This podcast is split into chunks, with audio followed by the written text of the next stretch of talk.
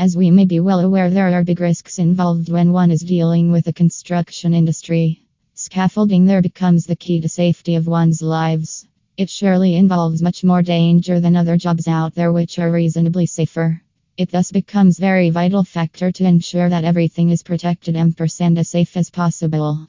Scaffolding is a very common aspect on any construction site, having said that it can also be extremely risky. When working on the construction site, one should take it upon them to ensure responsibility of the safety. It is rather sad and unfortunate that many workers out there suffer injuries due to the scaffolding that are not very safe because the accidents that occur are due to the unprotected scaffolding. So, we recommend using the Australia scaffolding, which is well maintained by BSL Australia. Improper assembly is one of the biggest reasons why the accidents occur repeatedly and people suffer.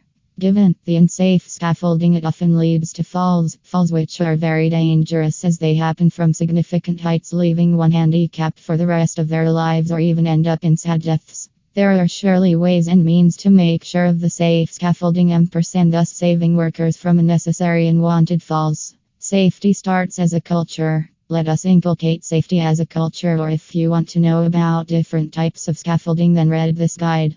It all starts at the very top management. If the employers are conscious of the safety and breed the culture of safety, so will the workers. It's very simple. One can vouch that petty things like safety training and enforcement can alone make a life changing difference difference of life and death. Ensuring the inspection of the scaffolding prior to using is the key. See that it is secure base at a level. The planks used are securely fitted and installed. Guardrails are in place and that safety procedures and protocols are all followed correctly. If these safety measures are followed to the rule, all does go right. However, should the fall occur at all, one must have provisions to the accidental emergencies that covers the workers and offers the compensation for the same. Should such an event occur, accidents occur, the fall happens working on the construction site, that particular worker is well within their rights to avail full and fair recovery through workers' compensation benefits. Occupational safety is not just important but a need when working with construction site. Safety procedures must be maintained and sustained.